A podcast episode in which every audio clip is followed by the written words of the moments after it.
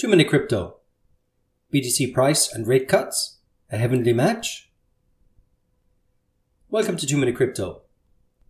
Today's episode examines whether recent macro trends in global central bank policy will have a discernible impact on Bitcoin. For the first time in Bitcoin's history, major global currencies have restarted rate cuts, with further rate cuts generally expected in the coming months. Interest rates are already at or near historic lows, but the new normal seems to be onwards and downwards. The Fed just cut rates for the second time in three months. The ECB went further into negative territory and revamped their long running quantitative easing program to the tune of 20 billion per month.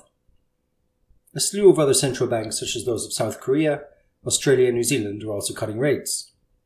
In addition, the Fed has been repeatedly forced to pump money into overnight lending markets in order to maintain liquidity, something which hasn't occurred since 2008. To this, add a president vocally calling for zero rates or lower, and the IMF publicly researching the viability of long term steep negative interest rates. Does any of this improve the outlook for BTC? Well, despite a lack of firm evidence to date and the recent sell off, I would argue, yes. At the very least, we are entering a period of time where one of the key market propositions of BTC will be tested provable scarcity. We all know that Bitcoin is limited in both minting mining, and in absolute terms.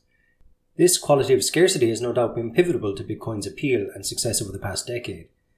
However, we are now entering an era where rate cut by rate cut, the contrast between a provably scarce asset, such as Bitcoin, should become increasingly obvious and perhaps compelling from a long term investment perspective.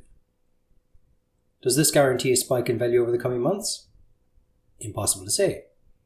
Ever lower rates may continue to prop up other asset classes, leading to further highs and a slackening of interest in crypto yields. Nonetheless, it does offer the engaged investor an opportunity to examine whether a correlation between central bank policy and BTC price will emerge. I believe it does, and it will, but only over a multi quarter, multi rate cut cycle.